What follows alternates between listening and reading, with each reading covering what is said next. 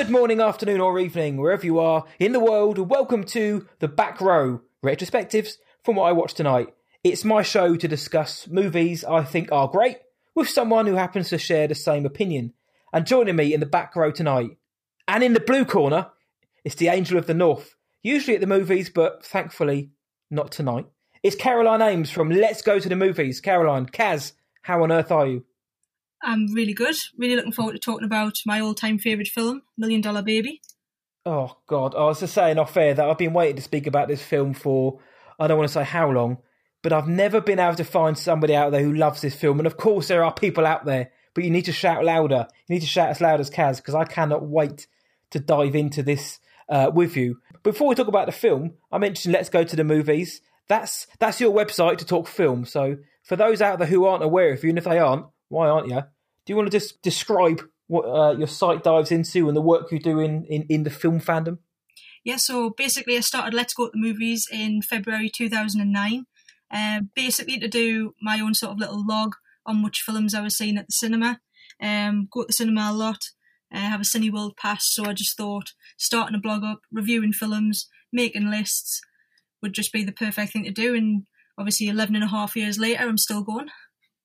eleven and a half years. Wow, that's a hell of an achievement though. And um, you're a member of the uh, O A F F C, which is the Online Association of Female Film Critics, uh, which is a wonderful organisation. Uh, how did that come about?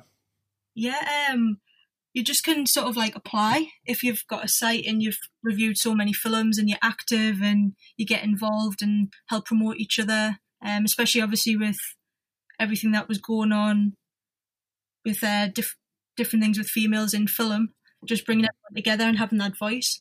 Um, being part of that as well this year, I actually received my first ever Oscar screeners. Nice, nice. Which ones? What? How many did you get? Um, I think I got four altogether. And oh, wow. Like, they were sent from California and I was just like, this is amazing. Yeah, I'm just up north in the United Kingdom and someone in California. That's yeah. Awesome though. So uh, I haven't, I'm still waiting for my Oscar screeners. They must have got lost in the post, I assume. They didn't quite make it down to Essex. But um, so what do, what do you do? Do you, are you, do you watch them? Is it all logged on like an online database, or how do you, how do you go about, you know, feeding back about those? Well, they were sent as discs, so they were in like their own little um, little covers, really. Not sort of what you buy your uh, Blu-rays and that. It was sort of like cardboard, and it had like for your consideration and had the different things on. But I'd seen the films, I'd because um, one of them was Hustlers, another was um, Us. So I'd seen those at the cinema, but still to receive them was was pretty impressive. It must be a right pat on the back for yourself, because having a having a site for eleven and a half years, not just a site, but actually maintaining it for eleven and a half years is one hell of a job. Plus, obviously, getting uh, entry to, like I say, a wonderful organisation like that. And then getting Oscar screeners, that must be pretty sweet. And you mentioned that you're at the cinemas, the cinema all the time, as your um, site title would say. When was the last film you saw? Because obviously we, in the U K, we're still in lockdown and the cinema, kind of, and the cinemas have now opened, but they're playing a lot of the old retro hits. So have you been back since? I have, yeah. I've been twice so far. Um, I went to see The Dark Knight uh, two weeks ago. And then I eventually caught up with Bill and Ted's Excellent Adventure, which I'd never nice. seen before. So nice. To see it on the big screen, that was pretty good. Um, and then I'm booked up to see Batman tomorrow night, the nineteen eighty-nine. And then the best thing ever, extended Lord of the Rings next week. Yes, which one? Is it all, all three of them? All three. Jesus. And I've waited forever to see the extended editions on the big screen. So I'm very is, excited. Is that like a marathon? Well, I'm doing Fellowship and uh, Two Towers on the Wednesday and then Return of the King on the Thursday. You I thought that, that one would be by itself, because I thought if I did Two Towers, Return of the King after each other, I thought that would be harder.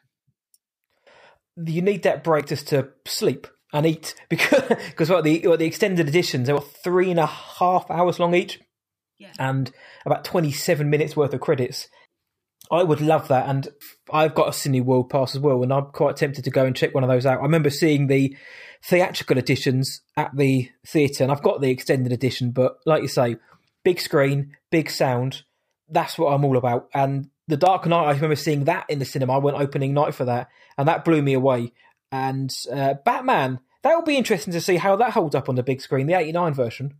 Yeah, I'm I'm hoping, because they've released the four K uh, Blu-ray is that it's going to be four K on the big screen, because obviously mm. I haven't seen that one before on at the cinema, so that should be good. Because The Dark Knight, I saw that three times, but I eventually got to one at IMAX. Some of it's filmed in IMAX, wasn't it? Yeah.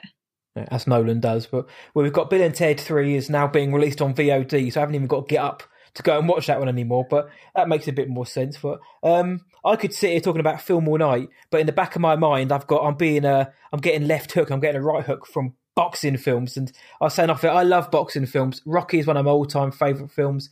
Uh, to be fair, I like all the Rocky ones, even the crap ones. Uh, but so boxing films have always been something I enjoy. So let's do it. Let's talk about Million Dollar Baby. But before we get into what Caroline thinks, what we're all here to, to uh, listen to, let's dive into the admin of Million Dollar Baby. So it's directed by Clint Eastwood, who had previously directed Mystic River, uh, Unforgiven, amongst others. Uh, and since this film, he went on to direct uh, Letters from Iwo Jima, Gran Torino, American Sniper, The Mule, again, amongst others. He's done a fair bit, Clint Eastwood. You've probably heard of him. And the film stars Clint Eastwood himself as Frankie Dunn, Hilary Swank as Maggie Fitzgerald, Morgan Freeman as Eddie Scrap Dupree, Jay Baruchel as Danger, Mar- oh, Margot Martindale as Earlene Fitzgerald, Anthony Mackie as Sherelle Berry, and Michael Pena as Omar. Uh, it premiered and uh, released on December the fifteenth, two thousand four, so almost sixteen years old. Uh, had a budget of thirty million dollars, though eighteen million dollars, depending on who you believe, versus two hundred sixteen point eight million worldwide box office returns. Nominated for seven Oscars, Best Film Editing, Best Adapted Screenplay and Best Actor for Clint Eastwood, and it won for Best Actress for Hilary Swank, Best Supporting Actor for Morgan Freeman, Best Director, and the big one, Best Picture. So we're dealing with the big one here, Best Picture. What's it about? It follows uh, Margaret Maggie Fitzgerald, who is an underdog amateur boxer who's helped by an underappreciated boxing trainer to achieve her dream of becoming a professional boxer, and the two form a close bond that will irrevocably change them both. Now, that's the admin. So for those who haven't seen Million Dollar Baby, it's about two hours and fifteen minutes long, give or take. We are going to be diving into every aspect of the film. So this is your spoiler warning. We're going to talk about the beginning, the middle, the end, what happens to characters, Uh, the things we love. We're diving deep this time. So if you haven't seen the film, spoilers. And that's the only time I'm going to say it again. So go check it out. Come back and listen to what Kaz and I have to say. Uh, and hopefully you'll agree with us. So uh, enough from me. Caroline, Million Dollar Baby. Why, why, why does this movie rank so highly for you? I think it just has a bit of everything. In terms of, obviously, like you said, about boxing films and sports films in particular. Um, I work in sport. I've sort of played a lot of sport, do a lot of sport. And I think just being able to see that on screen and what it means to someone, how hard you have to work, I just find that, that like, amazing to watch. And obviously the way that the film goes as well, it's it's very deep. It has so many different things going for it. Obviously the performances are just outstanding, and Just every, I just love everything about it. It does go quite deep, I suppose. You, you could say that about this film. And yeah, I, boxing films get me. Like I said, whether it's the underdog story, the rise of the underdog from rags to riches, I don't know, something about like the visceral, like, raw nature of boxing. I think that just gets me. And I slept on this film for not not an awful long time, but I didn't see it straight away at the cinema. But when did you when did you first catch this film, and what were your first impressions when you saw it? Well, when I first saw it, it feels quite bad having to admit this, but it was on a bit of um, one of the dodgy V H S's. Someone else got it, it's fine. Some people listening won't even know what a V H S is. Yeah. Or videotapes before D V Ds. So I just remember watching it, and I just got this copy, was told that it was like about a female boxer. Thought, oh, that'll be great. Obviously, female sport, fantastic. Mm-hmm. Um, obviously, I had no, no idea sort of which direction it was going to go in. I kind of just thought, oh, it's going to be like a female Rocky. Yeah. And you kind of think, all right, it's going to be yeah, female boxer. She's going to sort of rise, rise up like Rocky, but then obviously go a little bit different to that and have a bit of a twist in there. I was just, as you were saying that, I was just thinking in my head, what could have been? Because I remember watching this film. I saw it about a year after it came out. And I wish I'd seen it on the big screen, like yourself, uh, like you said as well before we came on. I wish I'd seen it. on the big screen. I remember watching this like, oh, this is great. She's she's knocking fools down left, right and centre. But then I looked at my watch and I was like, we're about forty-five minutes into the film and she's KOing people in the first round like, like nobody's business. What, what What's going on here? I, no, I didn't think there was going to be the twist that we got.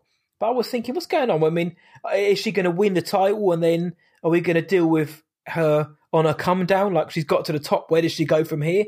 I was thinking, oh, that must be what it's going to be. They're not going to pull some fast one on us, but uh, as we found out, they did. So let's uh, let's talk about the movie then. And what we do on retrospectives, for those new to the show, we basically talk about our favourite moments, you know, whether it's a scene, a sequence, a moment, a bit of music, uh, anything that we loved about the film. We're going to spend pretty much the rest of the show now diving into what we loved about Million Dollar Baby. So, Kaz, I mean, what, what, one of the first things that you can think of or that comes to mind when you think of this film that you love, uh, what, what, what you got? Um, I think oof, it's just hard to pick where to start. To be honest. I always like the training sequences and sort of her age as well, especially when she tries to get Frankie to train her mm. and he, he just says no. First of all, because she was a girl and the whole girly tough ain't enough. You sort of put that to her. But then she obviously had that extra... extra sort of spark, extra thing about her because she wanted it so much. She was willing to work hard and obviously Scrap then helping her out a little bit. And it's just, I think it was just the determination from the character mm-hmm. and Maggie to do it. And there's there's one scene where she's running on the beach and I just think that is like a perfect shot where she's yeah. running across the beach because there's no way harder to run than on the beach. No, and it's about four thirty a.m. as well. Yeah, and she's obviously getting up before going to work, a horrible waitress job. Stealing the food from the plates because she can't afford it because she's paying to, to do the boxing. And I just think everything about what she wants to do is just so inspiring. Mm-hmm. Yeah, they could have they could have made it really mawkish uh, had it been had it been written not not as professionally and efficiently as it was, because this is written so bloody well. This film is. Then seeing a waitress like uh, take steak off someone's plate and put it in the tinfoil for the dogs. And, and and they could have focused more on those aspects, but the the way they showed her her life outside of her dream, you know, the reality, I think they did did that really well. They again, they could have oversold that, they could have overplayed that. I think they got the balance right. And it's about somebody who has nothing to lose, wanting to make something of themselves, and what isn't inspiring about that? And exactly what you've just said, it is the drive. She goes into the hit pit, uh, Frankie Dunn's gym, which is losing money, we're told, like every day. So not making any money. And she she won't take no for an answer. And we get that kind of, you know, that the masculinity side of it. We're like, I ain't training no girl. You know, you know, girls aren't tough, blah, blah. You know, what, what basically, what kind of reflection is it going to be on me if I'm training a girl? And you get that kind of stuff. But I love how they don't spend all of the film trying to overcome that. More um, Frankie and Maggie have their tete-a-tete. Maggie won't give up. She won't back down, and it's her birthday when she finally gets what she wants. And before that, of course, you've got Scrap, played by Morgan Freeman, who who lives at the gym, and he sees that she's staying late, and he gives us some advice, doesn't he, on um, how to use the how to use the heavy bag. Yeah, and then he, he loans her the um the speed bag. That's the yeah, yeah. Called there, where he gives her one of the really old ones because she can't afford it. I think his his sort of character art and story is really interesting as well, mm. because obviously he. We sort of find out as it goes on that he was a good fighter, but then had gambling problems with his money, didn't he? And yeah. that's how he's ended up there. And I just think when you look at all the different sort of boxers they have within the gym, they the all they all got such different personalities and characteristics that it just shows like how broad it is across the sport.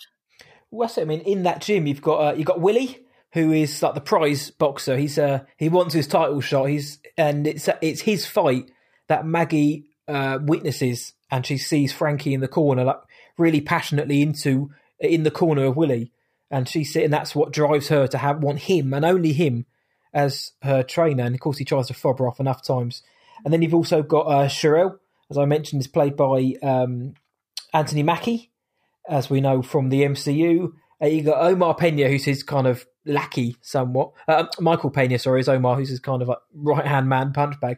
And then we've got Danger, who's played by Jay Baruchel. And when I watched this, rewatched this film last night, I forgot completely that Jay Baruchel was in it, because I'm not always his biggest fan. I've got to say that now. And um, that's not a detriment to the character of Danger, but I totally forgot about that subplot. Uh, in terms of that, in terms of Danger and the and Sherelle and that, how do you think that factored into the film? I think in terms of like Danger, he's just so innocent, mm. such an innocent character, and obviously he doesn't sort of really understand when they're sort of like taking the mick out of him, really, because he's just obviously wants to be the champion of the world, but he never actually throws a punch at anyone, and I don't know, you just kind of, you feel a bit sorry for him, but he's happy when he's in there. Yeah. So that's sort of quite nice for him. I think it's probably the like the purest character within it all as well, because he just he just sort of loves being around the gym, and obviously what um Sherelle and that do to him is pretty horrible, really. But yeah. that then brings to what Scrap says about Danger is the only fight I ever knew that was all heart. Yeah. That's right, because of course the film opens on Morgan Freeman's narration, and as like everybody knows, I want Morgan Freeman to nar- to narrate my life, just like most people do. And of course, the narration leads into something else at the end of the film, which I think again wonderfully done. But just hearing Morgan Freeman talk was enough to make me think, well, I'm sold, I'm into this, I love it. When you hear his voice, it's like, yeah, I'm in. It's that silky in your ears, isn't it? But yeah, he says, because they're talking about how Frankie was the baddest dude he's ever known. And they're talking about, you know, if some people say that to be a good fighter, you need heart. And let me introduce you to a man who is all heart. And you see Danger, who, like you say, is a he's the purest guy there, but he's no boxer. But he's there because, you know, that's his like happy place, his safe place. That's all he's got in his life. And of course, the other boxers there are they look down on him because of his lack of ability and just him in general, like his physique and the way he comes across. And when I, the first time I watched it, I remember thinking it's a bit of a strange subplot to put in, but rewatching it again and again, it, it makes so much sense why, why he's in there.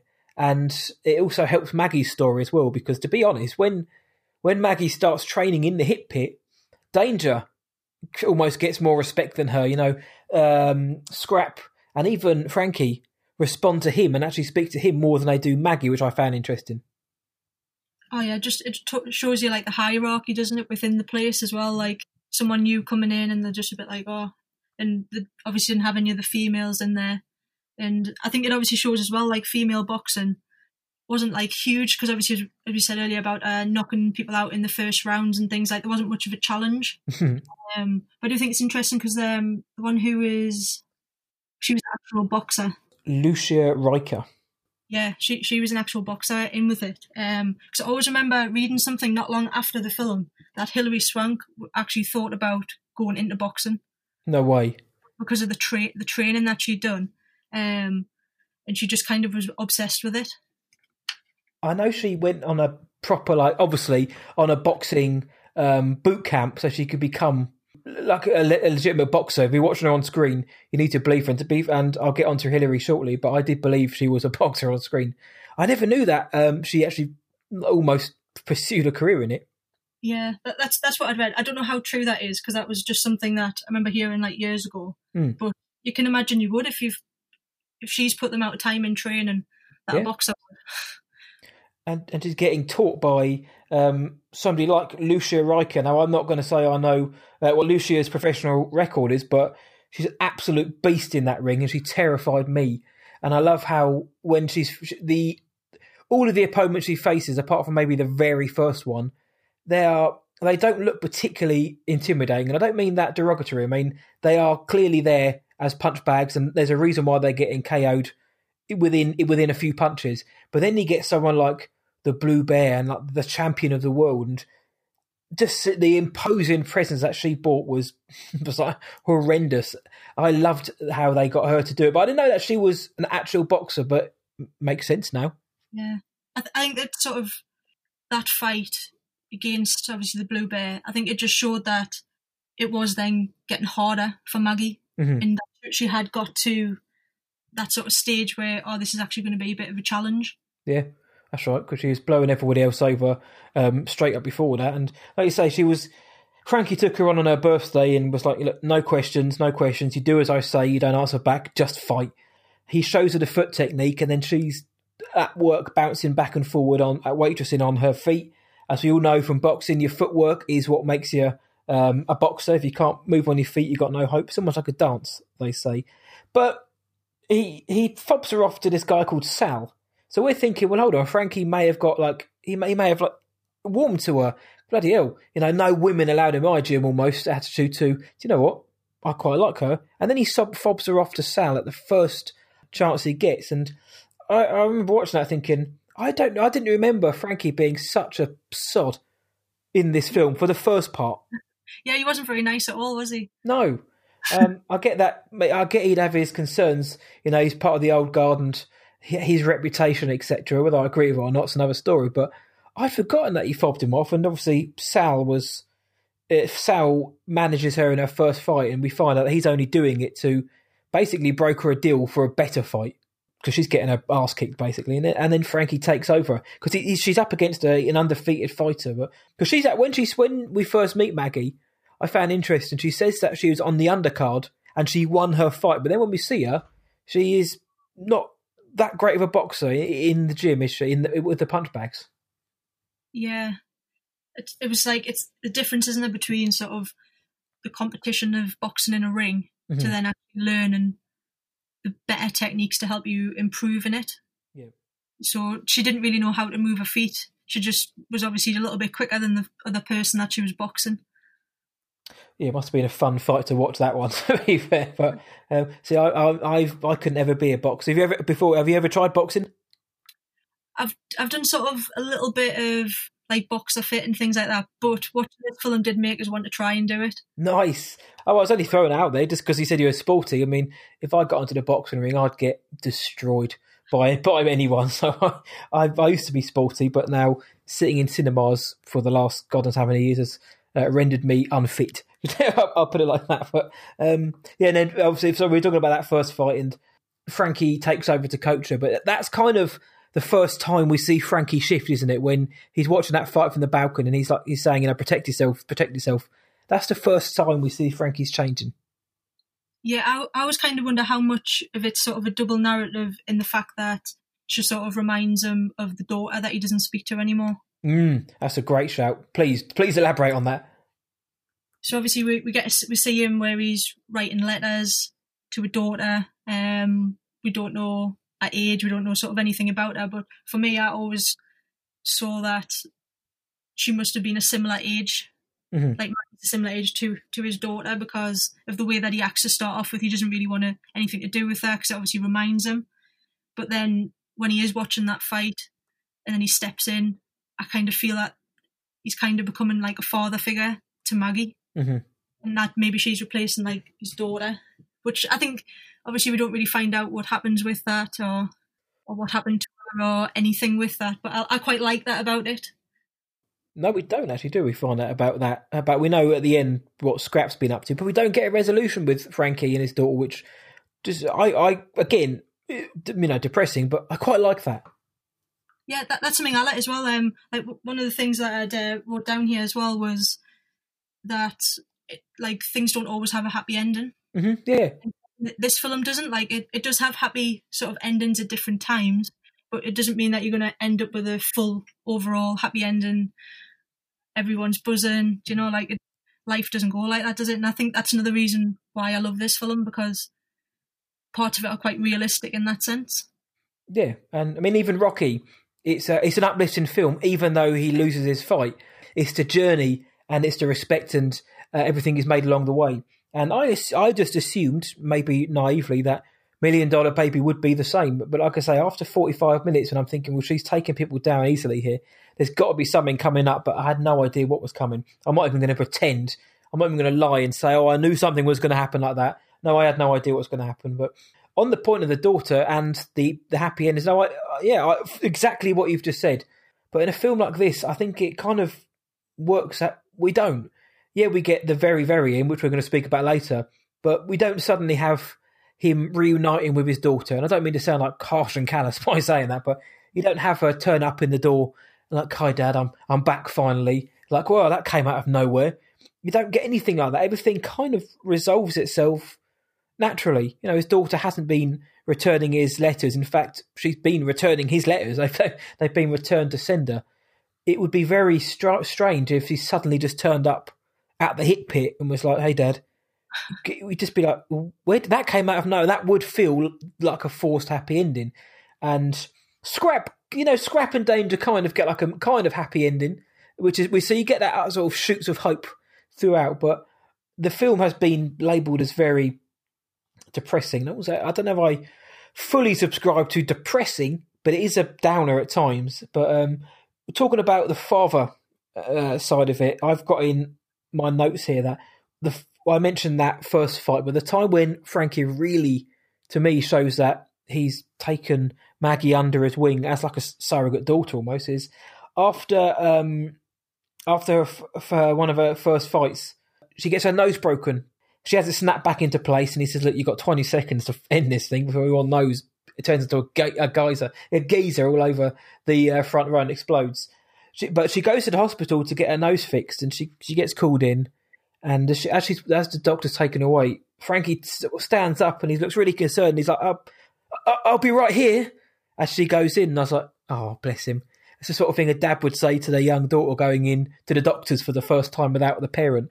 And that, to me, struck me as like the first time that Frankie was really, whether he wanted to admit it to anyone or even himself, that there was a bond there, that he cared. Yeah, you could see that was like sort of his little... He kind of got softer, didn't he, as the as the film went on, and as sort of things happened within the ring and sort of out of the ring as well, because mm-hmm. of when you meet her family as well, which is just pretty horrific, yeah. Isn't it? And the, oh, I hate a, her family, right? Poor Margot Martindale, right? I've obviously seen her in so many things, but I still can't get the picture out of my head, just being horrible to Maggie and oh. Like, in a Universal Studios top. Oh God, she's great. She made me hate her. As did the rest of the family, like um, her daughter or Maggie, um, who's just the, who's just grinning in the background with her kid half the time. It again, it's really hard to realistically portray a bunch of bastards, basically, and they did it so well. Because again, it could come across as schlocky, as cheesy, as O T T, but oh my God. The first time we see the family, because they're made out to be quite decent, you know, she sends money home. We hear, now my family can't wait to meet you, Frankie. I know my mother's really looking forward to seeing you. And she buys her mother a house, or the whole family, this really decent little house. And the whole, and then as soon as her mum sees it, she just complains, you know. And like her, her sister's like, there's no appliances here. And the mum's like, you shouldn't have got me this because the welfare's going to stop. Why don't you just give me the money? Oh, and then after that, when she's like, yeah, her mother says to her, you know, get a man, live properly. People laugh at you when they find out what you do. And Frankie's in the background, again, just like inside you can tell he's fuming. But when you meet her family, it's it adds such a massive layer of depth to her and the film, but to her, because Maggie comes across as someone who's determined, but also really quite a sweet person. And then you meet her family, who are just the opposite. I know, you just wonder how, how she's managed to sort of be so nice and sort of caring and still like sending the money back. And there was another part of the scene as well where where she had like the black eye from the fight, and she makes a comment about like Frankie doing that to her, and I, I was just like, no, that's wrong. I was like, he's like a dad, he's, he's like the father figure. I was like, you can't say that. I was like, there's nothing romantic going on between them. I'm like, no, yeah, leave Frankie alone. Eh? He didn't do it. Oh, honestly, Margot Martindale was so good in that role. Um, and the family, again, that we'll, we'll we'll shout to the family later on when we get towards the ending, but that ain't the end of the family in this film when they become even more despicable as the as the film comes on. Anything else? I mean, we've got loads more, but what else have you got on your list which is just million dollar awesome? Um, I'd I'd sort of like put put about like the different relationships as well, like the one between Scrap and Frankie, sort of best friend, best buddies, known each other for years, and just some of the little sort of stories between them, a bit like um sort of near the start when he takes the burger in for him, mm. and he, he's kind of like makes it look like, oh yeah, I got you this, and he's like, no, I ordered it and I didn't want it. Yeah. Like, oh, thought he was sort of being nice, and then the conversations about like his socks as well. Oh yeah, that's quite quite a funny conversation actually. Yeah, and I, I think it just like Frankie obviously cares about him a lot, but he, I think he's sort of beyond help, isn't he, in terms of money. Yeah.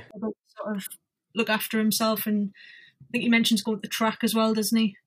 That's it, when he says, I, I can give you more money for socks and, and, and, and something like H B O and stuff like that, and it's like, well, it might end up going on the tracks. Can't, I can't um, lie and say it won't. And it sounds tongue-in-cheek, but you, you can tell, like you say, he's been given money for socks, and his, his nighttime socks have got, his sleeping socks have got holes in them. his daytime socks have also got holes in them, but um, he gets money to get new ones, and he's obviously not buying socks. So there's there's something going on, obviously, with, with Scrap. But yeah, I mean, the the relationship between the two old timers, Morgan and Clint, Frankie and Scrap, is just like match made in heaven. And again, it's almost like Frankie doesn't want to admit that he cares. Obviously, we know he does, but he's too much of a man's man. He's too grizzled. He can't admit that he cares. He, but and the cheeseburger scene is is like a perfect encapsulation of that.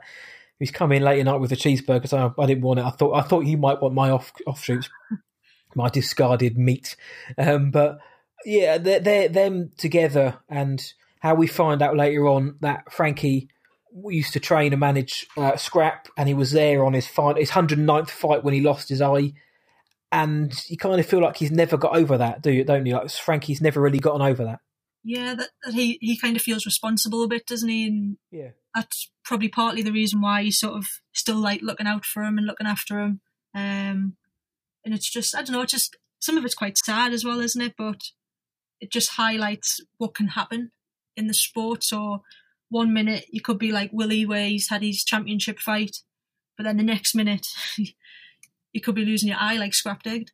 So yeah, showing like the, the brutal nature of the sport. Yeah, and maybe that's why I like it, the unpredictability. But um, the film doesn't shy shy away from showing the blood and injuries in this film. But uh, yeah, those two together are excellent. Of course, Morgan Freeman won his Best Supporting Actor uh, Oscar for this, and Clint Eastwood was nominated for. for Best Actor as well, but those just the two of them together are so good. And I think Morgan Freeman, again, I'm biased, I think he deserved his Oscar, but I think this is the best Clint Eastwood has been. Yeah, I mean, I'd, I'd sort of had a little check as well just to see who beat him, and it was Jamie Foxx for Ray that year. Mm, okay, but the, he was very good in that. But Clint Eastwood was, was the only one that played a fictional character who was nominated that year as well. Oh, really? Yeah. So, so oh, wow. For me, I, I always think that it's harder to compare those performances, because if someone's playing, obviously, a real, real life character, you've got loads mm. of things to base it on. But yeah, I, I do agree. I think um, Clint Eastwood's just outstanding. Oh, I mean, he's good in most in most things he does. Obviously, dating date well back to his westerns, but in recent times, I think this is this is vintage. This is pure quality Clint Eastwood in this film. He's not just a, a, a grizzly, grumpy old sod. There's a lot more to his character, and throughout the film as well, he's so good. But Ray Charles, uh, Ray Charles, Jamie Foxx as Ray Charles was very good in that film. So again, it's if you're going to lose to somebody who, who does a performance as well as that, then fair enough. I think Morgan Freeman was was excellent in this, and I think he deserved it. Morgan Freeman's always good, but he brings a level of just pathos, and it brings he elevates so much of what he's in. And so those two, I dig that. Uh, other relationships, what you got on your bullet points? So like obviously Scrap and Maggie, as we mentioned a little bit earlier, about mm-hmm. sort of helping her quite early on. Um, I always hoped that when they went for the big fight that he was going to go with them. Yeah. And and he just didn't, did he? He just stayed. He said he went left to the gym. I see he's offered, he's offered the chance to, like, to taste the atmosphere of a big title fight in Vegas. And yeah, he's like, no, but if, well, again, we'll get into this shortly, but had Scrap been there, is it a different story? Could have been, couldn't it? Yeah, it could have been a different story. But uh, yeah, those two are great. And it's, it's Scrap who really gives um, Maggie the first, um, she gets the first bit of encouragement when he's teaching her how to use the bag and how to box uh, as the bag as the bag slash opponent is moving away, not as it's coming towards. So he, so he really gives her his first bit of advice, and and the speedball. And um, we find that Frankie's like, oh, who could have given her the speedball? I wonder. And if Scrap's like that nice old uncle, isn't he? Yeah, and he like lets her train, doesn't he, when the gym's closed? And mm. I don't know, he just seems to want like the best for, for her and sort of for others around him as well. Yeah, he's just a nice guy all round, and it plays off well against uh, Frankie Dunn's, uh, who's slightly more. He, he's a lot more of a personal character. He doesn't wear his heart on his sleeve unless it's to the, the priest, of course. He, he other than that, he keeps a lot of it in, and. But Scrap and Maggie, we don't see, we don't get to see an awful lot of them from between the beginning and sort of bits in the end. But when we do see them on screen, there is like a real there there is a nice bond between them from the from the get go. And then I'm just going to mention one one of my favourite quotes from it as well, uh, which is said by Scrap, lovely Morgan Freeman's voice, and it's the mad it's the magic of risking everything for a dream that nobody sees but you. I just think it's like outstanding because you can take that and put it into your everyday life for yeah. whatever you're into, whatever you're interested in. I just think like Paul Haggis just had an amazing few years, didn't he? Really, with his uh, with his writing. Crash and this. Again, we, we, we say that Morgan Freeman's voice elevates anything, but the material has also got to be good for, for to work, and the the monologues he gets, but just the, the dialogue he gets as well is excellent. It's almost like it was written for him, but honestly, yeah, quotes like that are so in, uh, inspirational and meaningful, and this film's got a few of them, but that's a great shout. I hadn't thought about that one, but um, that's a good that's a good shout. Because uh, I have actually read like the short stories that the film was based on. Oh, I haven't read those. It, it was years ago though, so I can't, I can't like fully remember like everything about it. But it, it's a few stories mixed in together. So obviously, when you were mentioning about Danger earlier and saying about mm-hmm. like forgetting sort of his character and the big part he played, that was a different short story. Right. So he had his own story. So, so they've had like the, like a couple of them are sort of mashed together to make the film as a whole. Okay, because it was uh, F X two, wasn't it, who wrote those? Yeah. Million Dollar Baby was just like uh, one of the short stories. They adapted it into like the bigger sort of picture that we see. I knew it had been adapted from the short, so I'd never, I've never read them, so it's interesting to finally um, hear from someone who has done. But I, that makes more sense then. I guess if you if you have read those short stories, I suppose then those little subplots make a bit more sense, I suppose. But um, I mentioned the subplot of the priest. I think that's a good relationship as well, Frankie and the priest, because they start off, well, basically Frankie starts off by basically winding him up the whole time. He winds him up and the, to the point where the, the priest snaps, you know, there's no demigods, you're effing pagan and all that, so which I loved that. But they've got a great relationship as well, which manifests into something slightly different towards the end. I mean, as soon as you mentioned the priest, that was the first quote that that I thought about. That just like walks off. I think um, Clint Eastwood seems to like that in his films, doesn't he? I'm sure there's there's another film where he has like the priests in as well. He obviously just enjoys winding people up about their faith, obviously, but clearly not a man who believes too much. But then Frankie is seen as a man who he's there. He's been there every every weekend for what, decades. He says I can't remember how many years now, but for like twenty odd years, he's been going to church, and he's the only one who's been doing that. So. Again, is it a case of he just doesn't want to admit that, you know, this is something he truly believes in? Yeah, it could be, because then obviously the daughter's mentioned as well, isn't it? Because mentions about like the letters, and it kind of makes you wonder, oh, does the priest know a little bit more about this? Mm-hmm. Like, they kind of like drop drop sort of little things in about every now and then, don't they, just to sort of get you thinking a little bit? Yeah, and it and it adds depth to the character of Frankie, who, like we said, we, as we said, we know he's a he's an old grizzled warhorse himself, but adding making him more than that, obviously, with the uh, subplot with his daughter, who estranged daughter who doesn't respond to his letters, so he's fighting that, obviously his own personal demons with with um his past, his career, and also with the hip hit, plus now when Maggie comes into his life as well.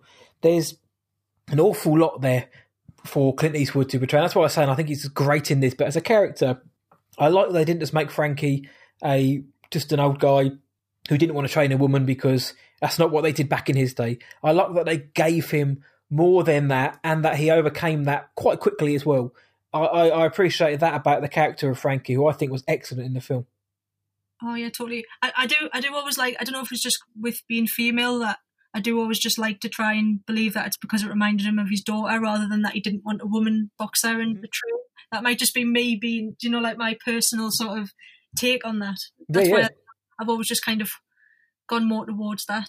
But I, I work in football, so very male-dominated. Of course, so, yes. Especially up in Newcastle. Yeah, in like sort of a little bit of a different way, do you know what I mean? Mm-hmm. And that's why I kind of always sort of hoped. And, and then like it just raises the questions, did his daughter used to box? Do you know, that's a good shout. Like it's oh, just so many questions. And I, I just, that's what I love, because you can just decide what you want about about her. And did Maggie sort of fill that sort of void for him and replace sort of, sort of give him a heart again type of thing? Because he seemed pretty, pretty beat up and given mm-hmm. up on life, hadn't he, at the start? And yes, the whole um, Mo Cuishle, and he just has a bit of a sort of second wind as such. That's a hell of a point. I never thought. I'd never uh, thought about that. Or maybe, maybe he wanted his daughter to box, and she didn't want to. Maybe that's what pushed them apart. And then in Maggie, he maybe in Maggie he sees like a, somebody who who he could, uh, like I say, fill that void who and put his passion into. Again, that then takes on a different angle as well. But yeah, I mean, that's what I love about film is well, your thoughts on it are in terms of. Is it because he sees too much of his daughter in her, or or just sees his daughter in her? Is fantastic more so than just I don't want to train a girl, because I mean that there are elements of both in the film, because he is literally saying, you know, girls aren't tough, and how, you know, how's it going to look on me, blah blah. But it, like you say, there is also he's the, the the story with his daughter, which never gets fully resolved. There must be more to it than that, than just oh, you know, she doesn't return his uh, letters. And that would make perfect sense for why he uh, is initially resistant and then uh, becomes the f- surrogate father, the father figure that, by the sounds of it, he couldn't, he never was f- for his daughter, and she never had. Even though um, Maggie speaks about her daughter, in, her father, sorry, in, in good terms. A few times she mentioned him, she speaks about him in, you know, positive terms. But obviously he's not around anymore, and Frankie takes that um, mantle. And yeah, that's a bloody good shout, actually, with his daughter. And it just adds more depth to the character and to the relationship between Frankie and Maggie. And uh, before we get into kind of like their relationship, Frankie and Maggie, Hilary Swank. I mean, what can what, I mean, I think she was uh, bloody awesome, bloody excellent, incredible in this film. I generally think she was magnificent. Like somebody who embodies their role and like blood, sweat and tears into their role. Hilary Swank owned this role, and I think she was immense. Is this the time now we're all going to say, actually, I thought she was a bit rubbish? No, I thought she was outstanding. outstanding. You have to, though, don't you? Like you, you couldn't like the film if you didn't like her performance. That's true, it, yeah. It is all about her, really, isn't it? I mean, as much as we've spoke about Frankie and Clint Eastwood and Morgan Freeman, even though Eastwood is in obviously the leading role, it's still all about her, isn't it? It's her, her mm-hmm. story, her focus. And yeah, I just think Hilary Swank is just on a different level. And some, something I found interesting when I was doing sort of a little bit of research into the background, that apparently she found the character of Maggie easy because she had a similar upbringing. That's interesting. Probably helped as well. Yeah. And I, I kind of, I found that interesting, but I also found it quite sad as well, because obviously, as we mentioned, like a family, it's, what the Americans call trailer trash, isn't it? Yes. That that is like that upbringing. I remember her Oscar speech, because I watched it not recently but a while ago, but I remember her saying something similar and saying something like she also came from nothing, like the character of Maggie, so to be up here in front of all you guys winning this award, you know, what the hell's going on? You know, what's going on with my life for this to be happening? So um, I remember her mentioned actually when she won her Oscar for Best Actress, and Uh, again, I'm, some of the actresses she's up against, like Imelda Staunton and Annette Bening, uh, Kate Winslet, I think. Um, what uh, it was a it was a stacked category, but she was by far the best that year, and this is one of the best performances I've seen in in any film. I think I generally do believe that I absolutely love the character of Maggie and how Hilary Swank portrays her, because she's tough, she's got that steel, but she's also got that vulnerability to her. And she also, just like we mentioned, she seems like a really sweet girl. So she's not just a perfect rags to riches story. There is a lot going on with her character and a lot to overcome.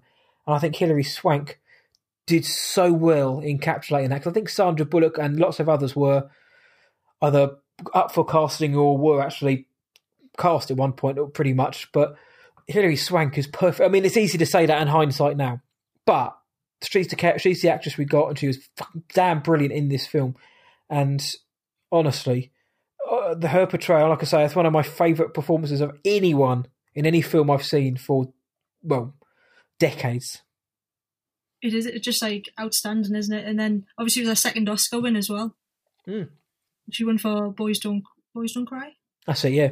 yeah but people forget that. Multi, multi-winner. and then, then she ended up splitting up with her husband not long after the second Oscar win as well. Yeah, after she said something like, um, she's learnt from her mistakes, I want to thank my husband. And a couple of years later... how successful she was. Yeah, life gets in the way sometimes. Um, yeah, obviously then what, what happens in the film makes it all the harder to stomach because we grow to love this character, not because she's plucky, a, a plucky um, underdog, but everything about her. Like even when she like, when she's in her first fight, when she wins, like she's like genuinely so happy. There's no there's no airs or grace. There's no arrogance when she wins her first fight. She's just like really excited. It's like, wow, I'm bleeding all over the place, but wow, that was awesome. And it's really nice to see. And of course, Frankie's dismissive and she's having to fight against him the whole time. But she's so she's so likable, yeah. which then makes what happens harder to stomach. So before we talk about the twists, then was there anything in the in the first? I guess we'd call that the first phase, like pre-twist. You wanted to mention? Um, I think obviously just with what you said there, just going back to that Rocky link. Mm-hmm. Because of the way that she was winning and working hard and training, like that was the same as Rocky, wasn't it? Um, yeah. Obviously, we don't get the punch in the meat and things like that in this one, but no, we didn't really need that, did we? It, she didn't have that yeah. option.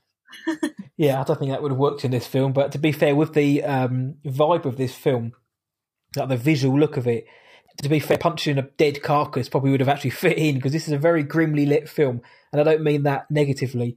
The use of lighting and shadows is excellent, not just on the faces but and the bodies, but in the gym when uh, Scrap first confronts Maggie, and it's, you just see his lower half, and then later on that's duplicated with Frankie when he comes to see her uh, and talk about the speed bag and her foot movement for the first time. You just see his lower body, and when they're in the car, you just see the, the, the lighting on their face, and in the restaurant, it's just like bathed in shadow. Not the restaurant, but after the fight and they're having a meal, talking about the title fights. The, the, the shadows across their faces are uh, just incredibly done. It was uh, Tom Stern, who's a cinematographer here. And there's a very green look to everything. Green is everywhere in this film. And, of course, Maggie gets her, her gown, which I, which I think we should probably mention as well. But a little scene in the film before the fight, before the big fight, is they're driving home from Maggie, which before after she gets her uh, Mo Cuishle gown, which I wanted to mention in a minute. But they're driving home. And Maggie's uh, talking to Frankie about how her she loved a dog. She, her best buddy was a dog called Axel. And then one day, you know, she saw the shovel in the back of the garden, and she, and she realised that the dog had been put down. And you kind of think, oh, that's a nice, you know, sad story. You don't realise how much weight that particular line has later on in the film. And, and but then they stop at a diner for some real homemade lemon pie. And I really liked the look of that real homemade lemon pie, but um, the Mo Cuishle gown. So I mean that that took on a life of its own, didn't it? And uh, I'd forgotten what it meant again on rewatch, but that was a lovely moment as well. Because again, we're talking about Frankie and Maggie's relationship, but that also sealed it as well when he when he got got that gift for her. Oh yeah, it it was just like, do you know? I think that just showed that he was there with her for her, and like she knew that as well. Yeah, you know, like he didn't have to do that. Nope. That's right.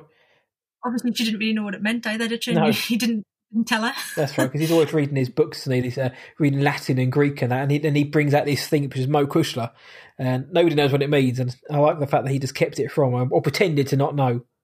Yeah, just sort of said that he liked it, and, and then obviously the Green ended up with um, the Irish following them, didn't they, as well? Yep. So ended up with a big, big following from the Irish. Across the Irish Sea from here, closer to closer to you than me, actually, I would have thought. Um, But yeah, and then the crowd, because it's in a, she's up against uh, the British champion, who again she can't win the belt because she's not British, but she's younger, she's fitter, and Maggie's having a Maggie's having trouble with this one. You know, it's not she doesn't knock her out in the first round this time, but the crowd start cheering like Mo Cuishle, Mo Cuishle, and Maggie eventually K Os her. And this is when we're thinking, is this going to be like the ultimate rags to rich story? But we're only fifty odd minutes into the film, so where do we honestly where do we go from here? And I was, I had no idea where we're going, and I, I'm going to say one more time, I, I'm not going to pretend to even say I knew what was going to happen, but beforehand Frankie'd been turning down title fights for for Maggie, as he had done for Willie. Willie left him, uh, which obviously was like a dagger to his heart, but then he went on to win the title straight away. Uh, I mentioned also Scrap and Maggie's relationship. At one point Scrap does actually try to fob her off to Mac, the agent who got Willie the title fight, to Um, just to further, I say fob her off, but to get to further her career, to make her a champion. So there was there was that as well. But yeah, Frankie's been turning down title fights, but then the Blue Bear comes in, and Frankie's like, "Well, look, I'm the Maggie's the draw here. She's the one we're coming to see. Give us fifty-fifty, and we'll fight." And we get that fight, don't we? you do get that fight. This is where it's going to get tough to talk about, isn't it? It is, right. I've got I've got the old Kleenex at the ready now. I'm bracing myself for this because uh, this is where the film takes a, a massive turn, and there was nothing in the marketing that said this was going to happen, as, of course, you wouldn't want to spoil it, but nothing in the trailers which necessarily hinted at this. There's like one scene of Maggie in the hospital bed, but that could be anything. There's nothing in this. So when people see this for the first time, do not expect what happens in the fight with the Blue Bear. And she's winning that fight, isn't she, Maggie? She's actually, she's taking it to the bear, and she's probably going to win that fight. Yeah. I think it was it was set up that way, wasn't it? Yeah. It was set up ready, ready for it to win. Obviously, the first million dollar purse, wasn't it, for female fight? Yep, split it down the middle. When, because you say Scrap wasn't there, and he's watching it, and when he sees the Blue Bear disrobe, and even he's like, sweet Jesus. I'm not even going to pretend to do Morgan Freeman's voice, but he's just like, sweet Jesus, how is she going to beat, how is she going to beat this, you know, physical, like, behemoth? It's like, she's going to, she's going to get hit kicked in. But Maggie does well in the first round, and we know the Blue Bear is, uh, is she fights dirty, and she elbows and she throws her way about, and she gets a point knocked off. And Maggie knocks her down in the second, and she seems to be on top, but the bear is powerful. And Maggie dominates the third as well. And like you say, it's written that way where you're thinking, Jesus, this is, maybe she is going to become the champion. Maybe she's going to uh, become this millionaire and achieve everything she wants, even though we're only halfway through the film. And then... Oh, and then like one of the most sickening twists in film. When you first saw this, Kaz, what the hell? It, well, did firstly, did you know this twist happened? And secondly, what did you think when you saw the sucker punch? Oh, I had, had absolutely no idea. Mm-hmm. Even even when they put the stool in, and then yeah. she put that, I still I still didn't think, oh, like this is going to be bad. Do you know? Like it, it was just one one of those things where I was like, all right, the stool's being put in. Like, why are we being shown that? Like, that's a bit mm-hmm. weird. It's a weird B-roll. And then obviously the punch, and then the fall. And then the noise, sound effects. Yeah. Yeah, I, I had no idea that was coming the first time I saw it. And it's kind of a moment where everything goes silent. You're like, oh, damn, oh, Jesus. You're like, I knew, it's just a shock again, because you, you grow to really like the character of Maggie and how Hilary Swank portrays her. And Frankie as well. You can see that Frankie's coming around. He's come round to her. He he he loves he loves Maggie. You know, in in a he's got that special like paternal bond almost. And then when you see that, it just makes it even more sickening. And even the Blue Bear almost looks like he's like Jesus. Well, oh, oh no! I was watching her thinking, was she like bothered by it? But it turns out she looks like she may have realised the error of her ways. But honestly, I had no idea that was coming. So again, we're halfway through the film here, aren't we? So when you're seeing this for the first time and not ex- expecting it, what do you think is going to happen now? Still not what, still not what was to come. No. You, you just kind of thought, all right, yeah, like the fight's had to stop. Not really then thinking how serious obviously it would be to hit you or something like that, and obviously your neck and your back and everything. You wouldn't, you don't really sort of think about that, but then you, then you're like, why did he put the stool in? What, what did he do that for? You, like, it just created so many questions where you're like, eh, what's just happened? Because you were waiting for that Rocky moment, weren't you? Yeah, that's champion, get in, well done. But it didn't come. No, and again, when you're watching it, yes, you hear the horrible, sickening gut snap. But there's also that kind of moment where she's in the hospital and she's awake and functioning, obviously from the neck up. But there is that kind of feeling where, oh, maybe, maybe this is the moment where this is kind of the low point of the of her film, but she rises again. She gets better. She she um, recovers, and then she goes back for another fight and wins, and that's where, where the film continues. But um, no, it doesn't. And what's even worse is when she's in hospital now, because we're now we're in now we're in like post twist. So everything from now on is going to be met with a. Oh. um, but when she's in hospital, she says to Scrap, you know, I, I shouldn't have dropped my hands. I shouldn't have turned. I, I've always got to protect myself. Will you tell Frankie how sorry I am? And at, this, and at that moment, even though she's like paralysed from the neck down, she still apolog- wants to apologise to Frankie. And that's heartbreaking. Yeah, because like, it wasn't her fault. No, no, that's what he says. Well, no, I'm not going to do. I'm not going to do anything of the sort. He says, yeah. um, and like then a- Frankie blames Scrap, which is just as heartbreaking again because it's not Scrap's fault. Yeah, because there was another thing as well which I'd actually forgot about until I was just reading something here as well, where it said about.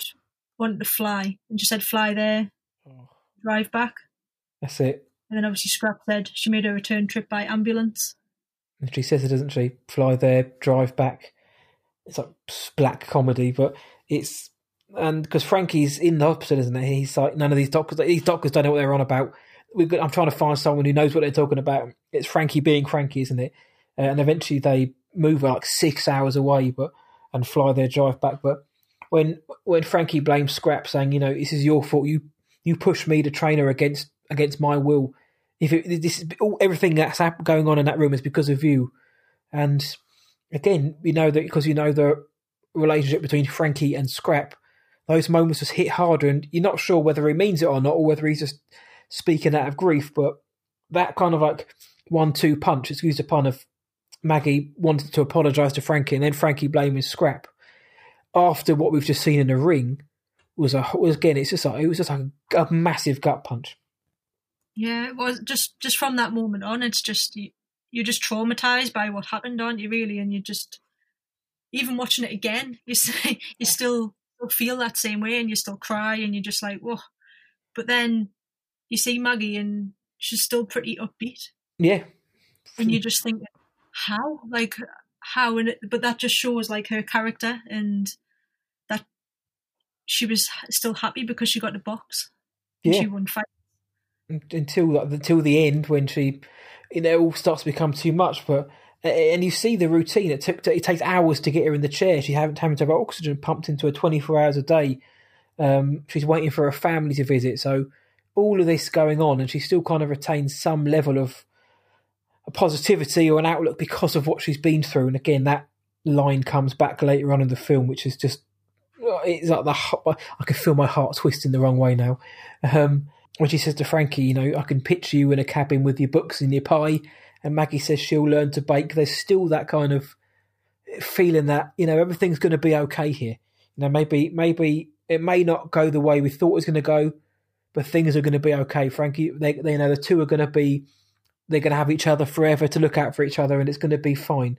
And then the, and uh, we mentioned Margot Martindale, but then the family arrive, don't they? And um, take it away with the family. Well, she spent days watching out the window, hadn't she, waiting for them to come. And I do believe they were at Disneyland, weren't they? It's at Universal Studios, yeah, and they've got a lawyer. Yep, and the lawyer to trying to get her to sign some papers. Mm, and uh, and it just makes them even more, doesn't it? Yeah, the fact they bowl in with the um, with the Universal Studios merch and the caps on, and even Frankie's like, you know, maybe we should come back. I'll tell, I'll tell him you turned up. Maybe we should come back later. And as soon as you see the suit, the businessman, the lawyer, there, you know something's going on. And they're so quick, they're so quick to rush in and see her, and they don't want Frankie in the room. And it's again that, that you, you, they couldn't be any more despicable. But then you see that they're trying to get her to sign all of her assets over to their mother. The mum's trying to manipulate her into taking all of her money for them. And even like when they're trying to say, like, "Where do we put the pin?" You know, you know, how do how, how do you make your mark? There's no sympathy. There's no empathy. There's no nothing on their behalf. They just what they just wanted. They took sort of a free holiday down to Florida, and a way of getting, you know, um, financially securing their own future on the, off the back of their paraplegic daughter. Yeah, kind of like when you met them, first met them earlier on. You kind of hated them, yeah. And you thought, oh, they can't get any worse. And then, and then it gets so much worse. Trying to get her to sign the papers and look after themselves after being so horrible and mm. not supporting, not supporting her in the boxing sort of career that she wanted to do, and obviously that, that whole "they laugh at you" is still in your head. Yeah, even though she was, even though she was sending them money, uh, buying them houses, they still wanted more. Nothing was ever good enough, and it was just ultimate leeches. But then you get that really satisfying moment. When Maggie says, you know, you, to her mother, you never signed the house papers, so you never, you know, I own this house, so I can sell it at any time, so get your fat hillbilly ass out of here. It was so satisfying to see, you know, even yeah. it actually it actually saw through them at that moment. She's like, now I see uh, you for who you are, really. And it's such a satisfying moment to to know that they're not going to get a penny out of her, and at the same time, she told them to get stuffed. Honestly, in a in a in the second half or the final third of a movie, which is, you know, which is no, no form of levity, really. That moment was just wholly satisfying for me. I know, yeah, because at that point you're kind of just thinking, oh, this is just like low, nothing nothing else is going to sort of make you sort of happy or smile, but that certainly did. Yeah. Please don't, please don't let her mark it or just sign it and then realise later what's happened, because that's too far. And I'm glad they didn't do that, to be honest. I'm glad that they didn't, you know, have her be manipulated or taken advantage of in that way, because I think that would have been a step too far, to be honest. And then with what comes next, so she's got an infection in her leg. So she has her leg lopped off as well. So obviously everything with everything else that she's going through, she has a, a leg amputated from, from the knee down. As you said, we you didn't expect any of this to happen, but it's at this moment when when Maggie's mental state and like desire to live starts to take a downturn, isn't it? Yeah, it's just so tough, isn't it? It's such like a tough, a tough thing to happen to anybody, and then to sort of put it on screen and sort of creates a lot of debate around it as well, doesn't it? And what would then happen after that? Yeah, it's what, what else could happen. Especially when she tries to take it into her own hands, doesn't she, and biting her tongue. Oh, well, that was a hor- horrifying scene. Because, yeah, Frankie gets a call in the middle of the night, doesn't he? Um, yeah. And she's trying to, yeah, she's biting her tongue and she's bleeding like profusely, nearly bled to death. And then she then they stitch her up, she does it again, but it's just a scene of her being held down with like blood all in her mouth and like dripping down her face. It was horrible to see. It just kind of. kind of showed that, she, that that was when you could see that you just couldn't take that anymore. Yeah. And obviously, I, I suppose what it was doing to Frankie as well, because him going in to see her, and she probably sort of had that in her mind. Yeah, I mean, even bef- just, just before that, Frankie is looking at colleges for her. It's like, oh, what a nice what a nice guy. Cause he said, oh, I thought I thought maybe he'd like to go back to school and to, you know, to learn and do all the stuff he didn't get to do. You know, so it's really nice. And then Maggie says, you know, I want you to put me down as my parents did for Axel. So that's that scene in the car where she's talking about her dog being put down now comes round. And his his face, honestly, just very slow zoom onto Frankie's face. And it's just like, it's it, it, again, it's like he's just been hit by a truck. And she said, you know, the world was chanting for me. I was in magazines. I saw the world. I was born two pounds. I fought to get into this world and I'll fight to get out. But for God, please don't make me fight you for this, Frankie. But he's like, I can't do it. Don't ask me. Please don't ask me. And then she says, I'm asking. And that's that again, in a, in a film which has got so much heart-wrenching moments. That's another one when we see uh, Maggie, everything she's been through, and now she's, you know, she wants out now, but she's asking Frankie to do it. And uh, Frankie's conflict from here on out is just a massive burden to bear, isn't it? Uh, it's, it's, it's, it's so horrible and sad. Yeah, I think obviously that, that link back to obviously the dog and putting that sort of in there. I think we we as viewers have that same reaction as Frankie, where we're like, "Oh man, no." When you when you remember what happened to the dog. Yeah. Oh, I can't imagine being asked that. Thankfully, I haven't been. And have, thankfully, hopefully, I never will. Who, but it's built on their bond as well. And at the end of the at the beginning of the film, Frankie doesn't want a trainer. And it's and Maggie's pushing for it, and at the end, Maggie wants this, and Frankie's refusing to do it again. It's it's like it it starts with that and it ends with that, but of course we get something different as well. But it's Frankie goes to see the priest, doesn't he? And they've had their banter, and they've had their japes and their jokes, but he goes to see the priest for advice, and of course the priest is like, "No, you, you can't do this because you know you'll be lost." From thinking that the priest thing could have been a strange subplot, it ends up being quite a powerful moment, I think, with that scene with the priest. Yeah, I think up until that point we probably thought, oh, what, like, what's the point in having the yeah. priest in? Sort of, why why have we got like a couple of random scenes with that, other than obviously really funny funny moments when he swears at him. I do think that's funny, just with him being a priest. Yes, um, comes out of nowhere, doesn't it? Like, coming full circle to that end, it's obviously very important. Yeah, and, and and another great line. He says, "She's not asking for God's help; she's asking for mine," and that is a, that's a great line. But also, it's in the delivery. It's in like the rest, almost unrestrained fury, almost of Clint Eastwood the way he says it. He's asking for mine, and the priest's like, "If you do this, you'll never find yourself again." And the conflict within Frankie at this moment. Did you think when you're watching this for the first time, if you can remember, What did you think was going to happen? So you think after this to happen, you know what, we all know Frankie, and then he's going to the priest and he's being told, look, you're going to be lost, and he's not, he doesn't want to do it. Did you think he was going to do it? To be honest, I can't really remember the first time mm-hmm. now, but I think yes, because now that she ended up sort of like that and wanted him to do it, he was going to be lost anyway, because yeah. he was lost before she came along, sort of not going to then have her anymore. So I, I don't know, it kind, it kind of just make, makes sense really, doesn't it, that he did do it, which I don't know, it sounds pretty harsh saying that. No, yeah. But there was, I guess, I guess there was no other way to end the film either before we get into that, because if he hadn't have done it, then Maggie would basically forever be living in uh, like this very ho- horrible state of not wanting to be there. And would, would Frankie keep going back? You know, would, would would he kind of look at himself and be like, I can't, I can't keep going back to see her, because every time I see her, it, you know, she wants me to do this and I can't take it anymore. So I guess there wasn't really any other way for him to go. That's just my opinion. But um, would you agree with that, or, you th- or did you think that, or are you thinking that like he could have got away with not doing it somehow? No, I, th- I think you had to do it to protect her, because she would have just kept trying to bite her tongue. Mm-hmm. I think she would have kept doing that and doing that, and that was probably worse than what he did. Yeah, him having to see that as well. Yeah, because obviously with what he did, it was a bit quicker, wasn't it, and sort of a bit more instant and a bit of a nicer way. If we can sort of say that, it's really hard no. without like being sort of offensive in that sense. Well, it's um, true though, because from what in, in the way you're saying is that obviously a, a painless way compared to a, a very a painful and bloody way as well. I mean, yeah, you could say that quite easily. Yeah, um, and before that final moment, then we get Frankie goes to see Scrap. He's already accused him of, or put everything on Scrap's shoulders. You know, Maggie is, is she's paraplegic now. She's she's lost because of you, Scrap. You you wanted me to do this. Everything's your fault. He takes it back.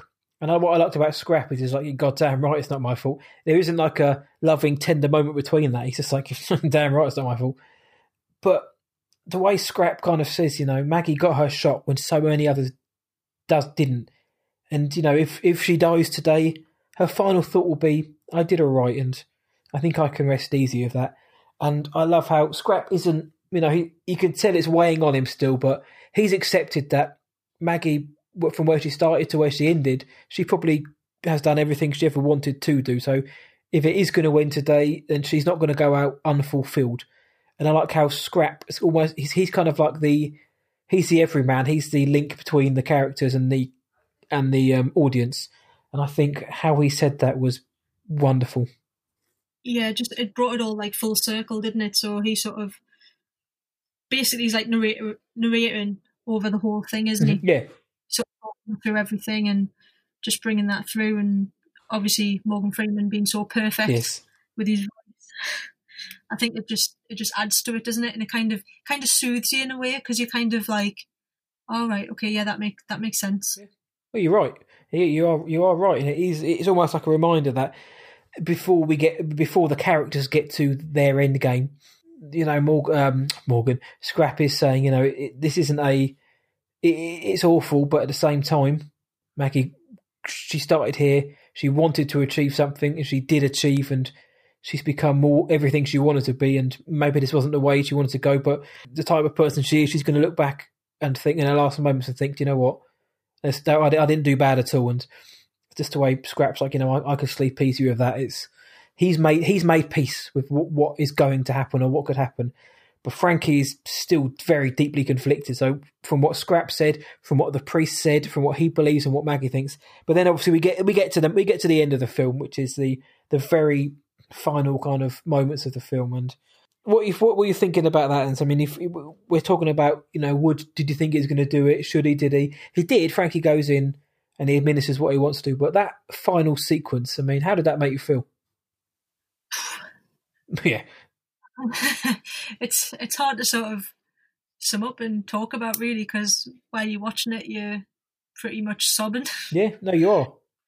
But it, while it's obviously going to be horrendous for him to deal with, he's kind of doing her last wishes. Mm-hmm. In that sense, I suppose it's quite nice. if you can call it nice. I don't know. It's just, it's such like a, a moral dilemma, really, isn't it? Mm-hmm. It's those situations where what is right for that. Yeah, I mean, it started off as a boxing film and ended up as a story about euthanasia, basically, didn't it? Yeah, I think it caused a little bit of controversy as well, that ending. I can imagine it did. I bet it did. But that's just one of those things where it's, it is really tough, isn't it? The sort of, you can't understand how you would feel if that sort of happened to you. Oh, yeah. And, I mean, things only cause controversy if if there's something behind it, if there's maybe an authenticity or if it hits close to a bone of some sort. I can see why certain groups or organisations would look at this in an unkind light, but I don't think that w- I don't think that was the intent of the filmmakers to make a light of euthanasia or disability or anything like that. I don't think it was, um, unless I'm mistaken or unless you believe differently. Oh no, I I don't think so either. Like, um, I think obviously at the time when I first watched it as well, I, prob- I probably wasn't really old enough to understand all yeah. of that sort of thing, you know, sort of around it, because how old would I have been then? seventeen Mm-hmm. seventeen when I first watched it, and I don't think, don't think at seventeen I really sort of understood the more moral things about that. Mm-hmm. Um, but some, something that was quite funny actually, because I did watch it not that long ago, and obviously when she's saying I'm thirty-two now, I've just turned thirty-three, so yeah. I'm watching that, I'm like, oh, I'm the same age now, which is, I think it's something that's amazing about with films, if you go back and watch different ones, and then you realise you're now the same age as the characters that you've watched for the past sort of like ten, fifteen, twenty years. Yeah. Oh, my God. Sometimes it can make you feel great, other times it can make you think, oh, shit, oh, God, no. Yeah, I think I was, two thousand five, I would have been, yeah, nineteen going on twenty. It's about similar ages, actually, yeah, so... And I'm the same. I don't recall watching it for the first time and thinking, "Ooh, I bet people aren't going to be happy about that because it shines a light badly on this." I don't think anything like that. I was just like completely swept up in what was going on. And it's not just the visual; it's what they're saying to each other and how obviously Frankie, he kind of sneaks into the hospital, but even though the door's very loud, but he does make sure that nobody sees him come in. But and Maggie awakes and sees him and. It's just the way he's so, he's so softly spoken in this moment. Of course, he's not going to bowl in there and start shouting, but he's just like, I'm going to disconnect your air supply and you'll go to sleep. And I'm going to give you a shot and you'll stay asleep. Oh, no, it's like, oh, no. Oh, please, I don't want to see it. And and then he and then he says to what Mo Cuishle really meant. And I'm watching this last night and thinking, oh, God, I, I'm about to, I, I can feel that, I can feel the welling coming up in my eyes. It Just that, I mean, there's a few moments, but especially that moment when he tells her what Mo Cuishle means, my darling and my blood. And you, get, you see that single tear rolling down Maggie's face. She smiles a smile, and of course, that's a little smile, and that was her last movement. Her last movement was a smile. So, like, the world fades away with a smile. And I was like, I can't, I've got to let them all out now, sitting there blubbing away. But it was just, it's powerful, isn't it? Oh, massively. Like, you're just like, oh. That's what it means. You kind of feel, you feel the same as her finding out because yeah. he kind of keeps it a secret, doesn't he, for a while? Yeah. He said, if you win the fight, I'll tell you what it means, didn't he? For And he's like, I'm not telling you. You didn't win the fight. I'm not telling you. It, it did always make us wonder how many people would have thought, oh, he's actually our dad. That's a good point, actually. Yeah. You know, I mean, because I'm my doll and my blood. Wait a minute. All along, that was her dad. That was her dad. But um, that's a good point, actually. I'm, I'm glad they didn't go that route in the real film, of course. But um, uh, that would have been horrendous, wouldn't it? Just a matter. I, I am your father. I'm sure they've done that in another film somewhere else before. But yeah, that's familiar, doesn't it? Yeah, oh, mate. I, honestly, that moment, I was just like you say. It's just, I'd like to meet somebody who watches that and feels nothing. Even if you don't like the film, I'd like to meet somebody who watches that scene and thinks, "Oh, bloody hell, get up, get on with it." It's just. Heartbreaking, and the, he the way he disconnects the air and he gives her the ad- shot of adrenaline, and then she's gone. And it's a shot of Frankie when his lips quivering. You know, he's, he he he can see that she's gone, and you know, tough Frankie, the wall of man, just breaks silent. His lip quivers, and he and he kisses her forehead. And, oh God! And then Scrap's narration. Then he walked out. I don't think he had anything left. It's it's heart wrenching. It's beautifully done. It's beautifully done. Like the silence of the scenes is beautifully done, but for Jesus Christ, it's powerful stuff. It is, isn't it? It's just, it's just kind of like perfect, really.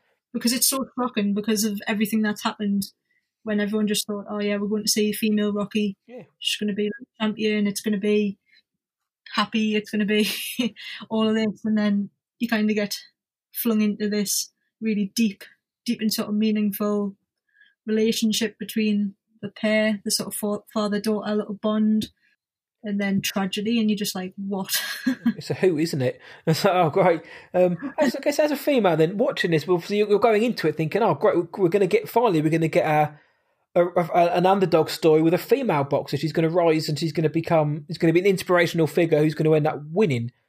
In, I think so. You're not the only one who thought of that, and, I'm, and I know I wasn't, and I'm sure plenty of people did. As a female then, how, do, how are you viewing this film, which starts off as that underdog rise rise story, and ends ends like this, ends obviously with with her with her dying. How how did you view that then? Um, I think I still I still sort of saw it as like she went she went for a dream. Do you know what mm-hmm. I mean? She she gave it an amazing shot. She was kind of there.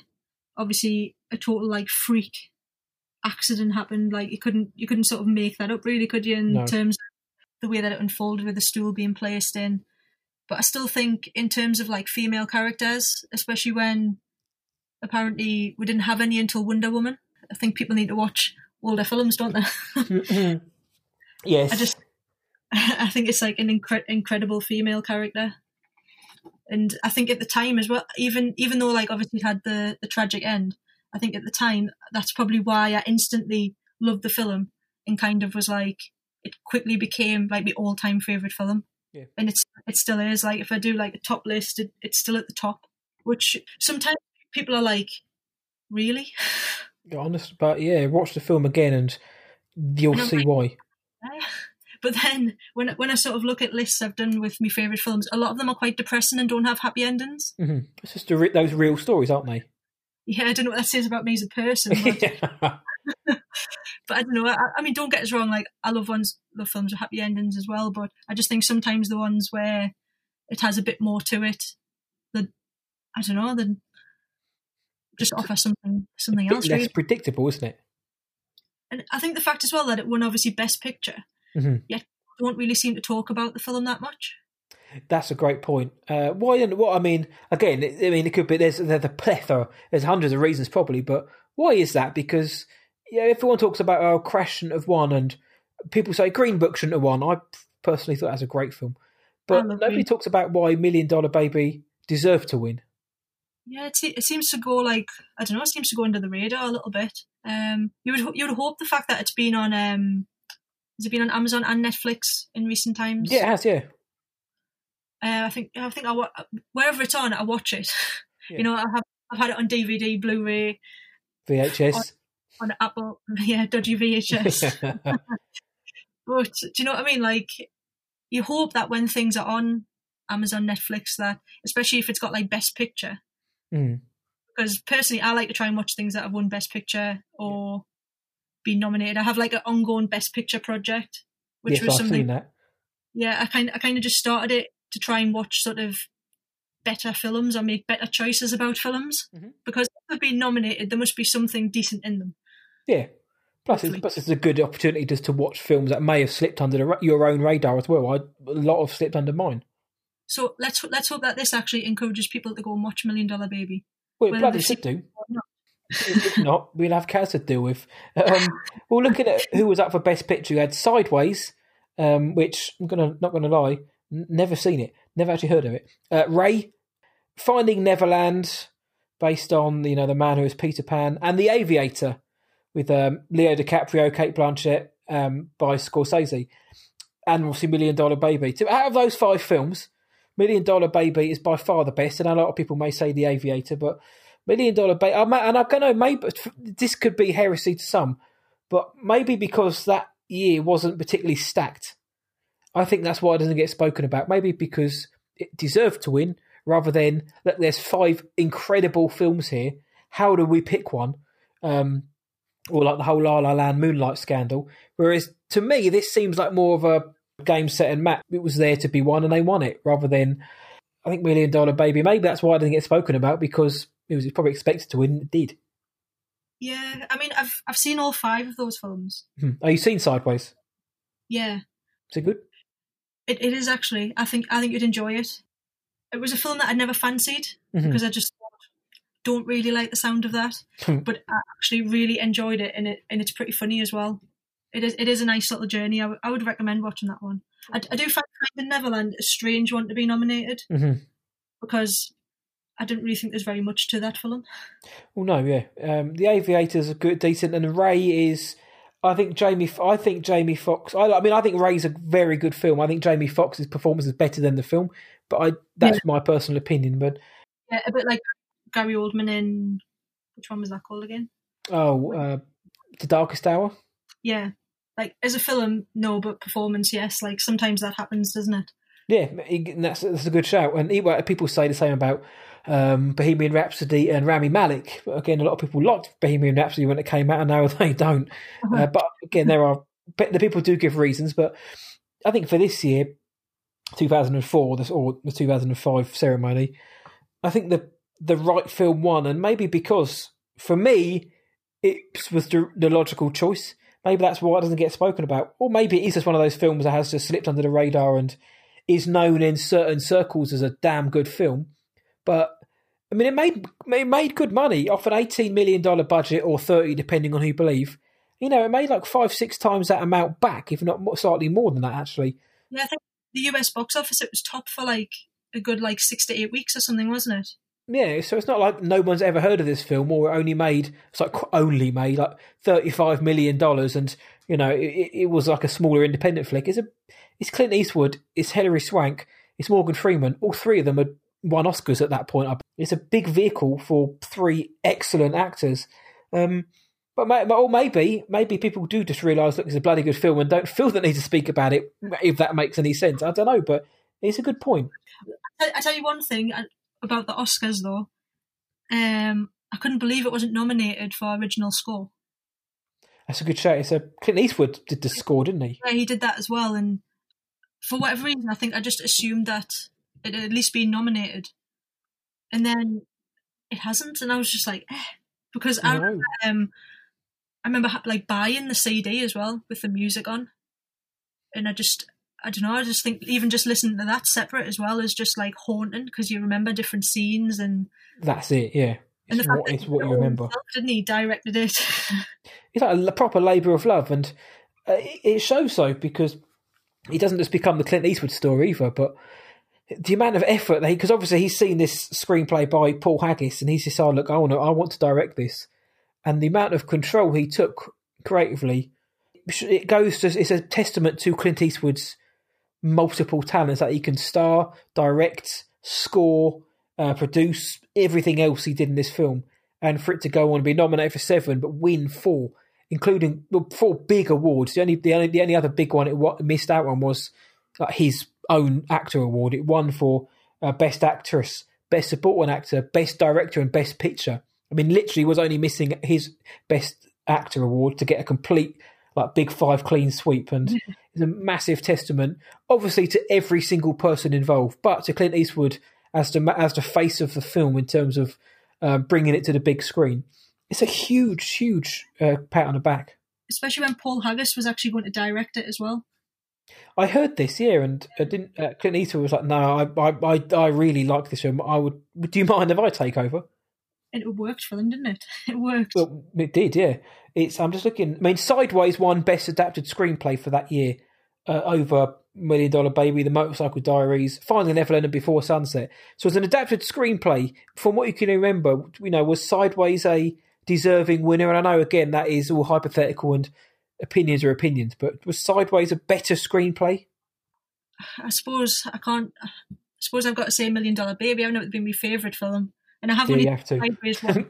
But I do think that after that, though, I think you need to try and find Sideways and watch it and see what you think. I will. I've just seen Alexander Payne's directing it. I didn't like Downsizing, uh, but I do like some of the other films he's done. So absolutely, I'm going to give that a give that a look. So in terms of yeah, it's funny that it doesn't get spoken about as much as it clearly should do, because it isn't just us gushing about the film. Like I said, it, it's a it's an, a, a lauded film. It's an acclaimed film. Another bit of useless information for anybody that likes this type of thing, that it was the first Best Picture winner to be released on Blu-ray and H D D V D. That is a cool fact, actually. That is a cool, because you think, oh wow, this must have been for like the mid nineties, two thousand and five. Uh, it would have been released, wouldn't it, on D V D? Yeah, but that was back on H D D V D. Remember when that and Blu-ray were having like a competition? Yeah, but I remember that. H D, too many D's. H D D V D doesn't, but it's Blu-ray rolls off the tongue. H D D V D. Nah, I'm not having that. It's like, I'm not having that whatsoever.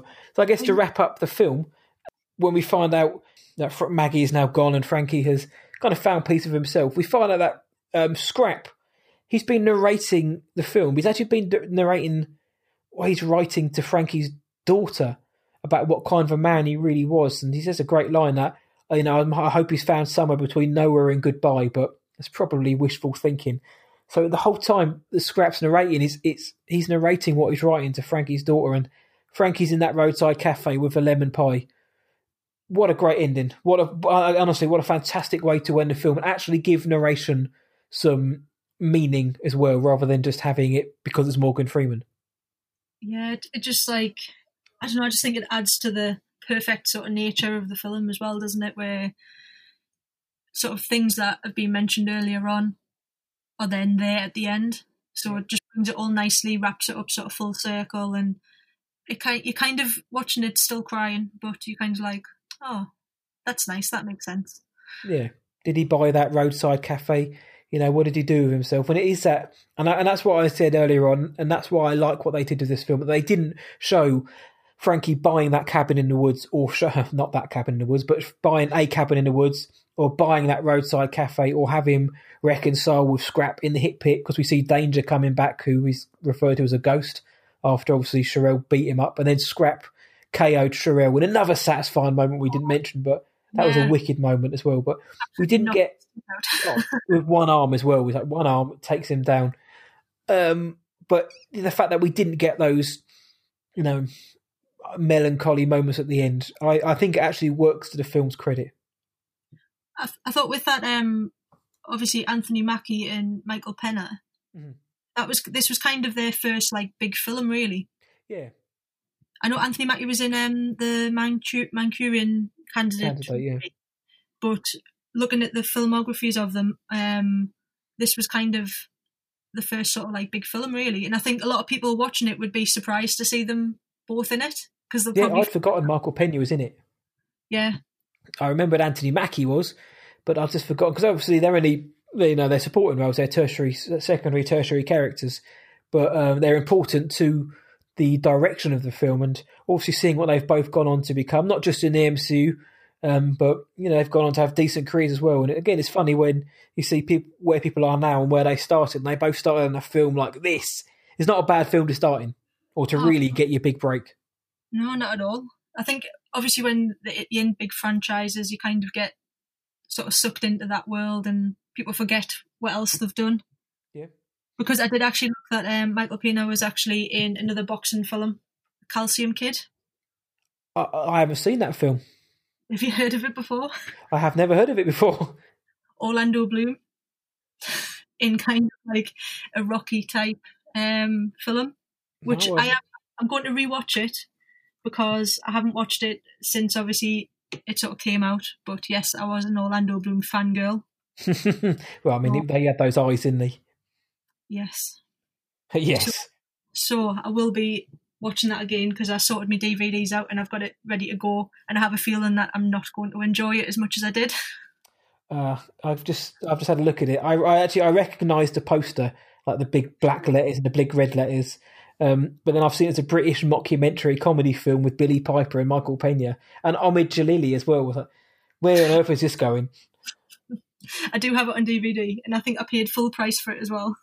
Wow! Wow! Well, I will tell you before I, I'm in no place to um, speak, because it is a two thousand four. It came out f- six months before, eight months before Million Dollar Baby. So maybe this was the catalyst for that. Maybe Clint Eastwood saw that and was like, do you know what? I want to make my own boxing film based off Ronnie Ancona, and uh, Rafe Spar. Rafe Spar was in this film as well. Wow! Um, I'll go and check it out. And I love boxing films, but this is one which has um, slipped by the radar. One I saw recently called Jawbone a couple of years ago. That was incredible. Yes, really, I saw that as well. Great, I'm glad you like that. It's um, Johnny Harris and Weller, my boy Weller, did the um, score for that. But anyone who doesn't see Jawbone, go and check out Jawbone. But um, so just oh, on... Follow me on Twitter after reviewing that. Really? I think he still follows us as well. Oh, blimey. Well, so about Million Dollar Baby then. I I'm, I think I may know the answer to this, but we are every, every retrospective show, we always give the opportunity. But was there anything in this film which you thought wasn't quite up to the standard of the rest of the film? I'm loath to say you didn't like, or the worst moments, quote unquote, but is there anything which you, which you watched and thought, you know, I was, I'm not so bothered by that? Uh, I suppose it's probably a bit cliche, but no.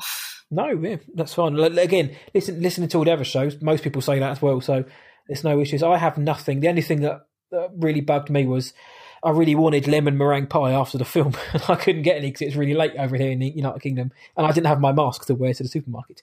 Um, so I didn't get my lemon pie. But honestly, no, there wasn't. Honestly, I mean, there's lots of things I can see people watching and thinking, oh, really? Like you mentioned with the stool, you know, the stool being put in at that angle. I can see people saying, oh, really? Or, or little things like that, but no, not to me. To me, this film is damn near flawless. It is. It, I think it gets better with each viewing as well.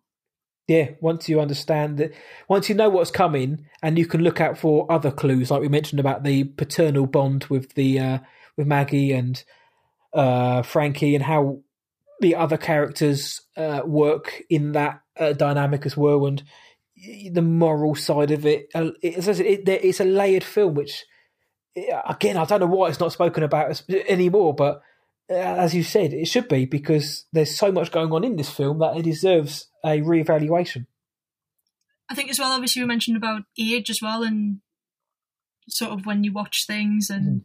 sort of your life has a bit of an influence on how you feel yeah. about watching something. So sometimes it is good to go and revisit a film that you watched years ago. Sometimes it kind of backfires and yeah. you think, oh, I used to like that. Oh. Well, the Calcium Kid maybe. But um, um, do you reckon then, before we move on to what the listeners thought, do you reckon it, it, it hasn't been really, this is, this could be flippant, but do you reckon it's been, it hasn't been reevaluated quite unquote, or given the love that it damn well deserves because it is seen as a bit of a downer? Uh, possibly. Because I suppose when if you see like lists of films that people make, it's often like feel good films and mm-hmm. sort of happy films and things like that. Um, but I don't know. I think sometimes it's it's hard to sort of get that when it is like my favourite film. Um, I will be releasing my top fifty favourite films, so it's not necessarily going to be film. Not all of them are like great films. Whereas like obviously this one kind of ticks the box. Box have been one of my favourites and a great film. No, and that's what I love about film. I mentioned already, it's subjective. My, my best of list, my top fifty probably look a lot different to yours. I'm sure there'd be some crossover, but there are films in there which some people would be like, what the f- what was that doing in that? This picture is just awful. But it means more to someone else than it will do to somebody else, and that's what I love about it. And maybe that's maybe a Million Dollar Baby won't be for everybody because it isn't the feel-good Hollywood film. But that aside, it's f- damn good technical film. Is wonderfully written, it's powerfully acted, it's in my top, I think it's in my top three favourite films, or my top three best of all time, so it's right up there, and ever since I've seen it, it's had a massive impact on me. And um, for those listening, for the wonderful listeners, thank you again for your ears, I cherish them. um, I put out a poll on Twitter and Instagram and asked, you know, what did you think of the film, did you like it? On Twitter, eighty percent of you liked the movie and twenty percent didn't. Whereas on Instagram, eighty-seven percent of you liked it and thirteen percent of you were wrong. So a lot of, um, so eighty to eighty and eighty-seven percent of people liked it. So again, it's not unanimous, but it's as, as good as. So eighty and eighty-seven percent. I mean, are you kind of, uh, are you agreeing with that, or would you expect it to be a little bit higher? Um, I, th- I think I'm quite happy with that. Yeah. I'm quite happy with that result, because obviously we were saying we weren't really sure, people don't really talk about it very much, so the fact that that obviously shows it's more loved than not. Yeah, no. I like that. Yeah. And uh, in terms of some of the comments we got, I'll read out a few of them. Uh, Joe Castor, who said one word, powerful. Uh, the Lone Wolf said one of Eastwood's best, not only as a director, but this might be his finest performance as an actor. Yeah, bang on. Uh, my buddies over at Superhero Pole Plus said, stupidly waited years after its theatrical release to make up for it, watched it literally back to back in the same day. so great in every way. Clint's direction and his mastery of light and shadows is illustrated throughout. Acting A plus, highly recommend. Dominic Hastings said, it's deep. Uh, Sean Hudson, know him, good guy, said, uh, the way this film ends is horrific. Uh, and Kelly Hofston said, I cried so many times during this. Um, that was just a, a flavour of the comments coming in, and all positive, but obviously accepting that the film is very heavy. So, um, yeah, that's what we're saying about whether people like it or not. Very small um, smattering of comments there, but all positive again, so that's got to make you feel good. Oh, yeah, and all different as well, weren't they? So they all hit on all the different things we've talked about. Yeah. Those different comments hit the different different parts, so I think that's great. Shows we know what we're talking about as well. So thanks, guys, for the pat on the back from myself and Kaz. So, so I think that wraps up our Million Dollar Baby conversation, which I say with um, a hint of regret because I enjoy talking about this film and I'd like to talk more about this film. And I wish, as Caroline said, I wish other people spoke more about this film. So um, if you haven't seen the film, sorry for spoiling every aspect of it, but go and go and check it out. It's a fantastic film. And um, so for the last, what, hour and forty minutes, you've all just heard Caroline speaking Million Dollar Baby and film as well. So uh, for the guys out there, if they want to find you online, if they want to follow your work and read your work, uh, where can they on social media, and what's the link to the site? The link to the site is let's go to the movies dot co dot uk, and then on Twitter it's let's go to the M O V seven. That really doesn't read very well, but never mind. Um, and then I do have my personal one, and Instagram is Kaza seven. There you go, Kaza seven, and let's go to the Mov seven, I guess. And then, yeah, let's go to the movies. Check it out, because Caroline mentioned the, the list. There is a ton of lists on there going back, well, about eleven and a half years of like the best films of the year, the Oscar films, different type genre films. It's incredible to to read. You will go down the rabbit hole a bit because there's so much on there. It's great. But I, I recommend going to read the detailed insight into films, and the one that the O A F F C thought very prevalent to get on board as well. So, uh, Caroline, thank you so much for coming on and giving up your evening to speak some Million Dollar Baby. I've absolutely loved it. It's great to talk, be able to talk about it. I echo that. I'm so glad somebody else enjoyed this film as much as I do, and thank you for your insights and to your thoughts, which I hadn't thought about in some of them. So you've ent- ent- um, ent- you have entertained me, but you've also uh, educated me as well, and I am going to watch The Calcium Kid and Sideways at some point over the next few weeks. So uh, guys, if you want to find me, usual places, what I watch tonight dot co dot uk. uh, the reviews are now actually going up on Rotten Tomatoes after about a four month I say hiatus. Other people would call it laziness because the cinemas weren't open. Uh, what I watched tonight, Twitter and Instagram. We are on Facebook as well, but uh, mainly those two. And if you're listening to this, which you are, if you have a spare thirty seconds, please do consider leaving a good uh, rating and review on your podcast provider of choice.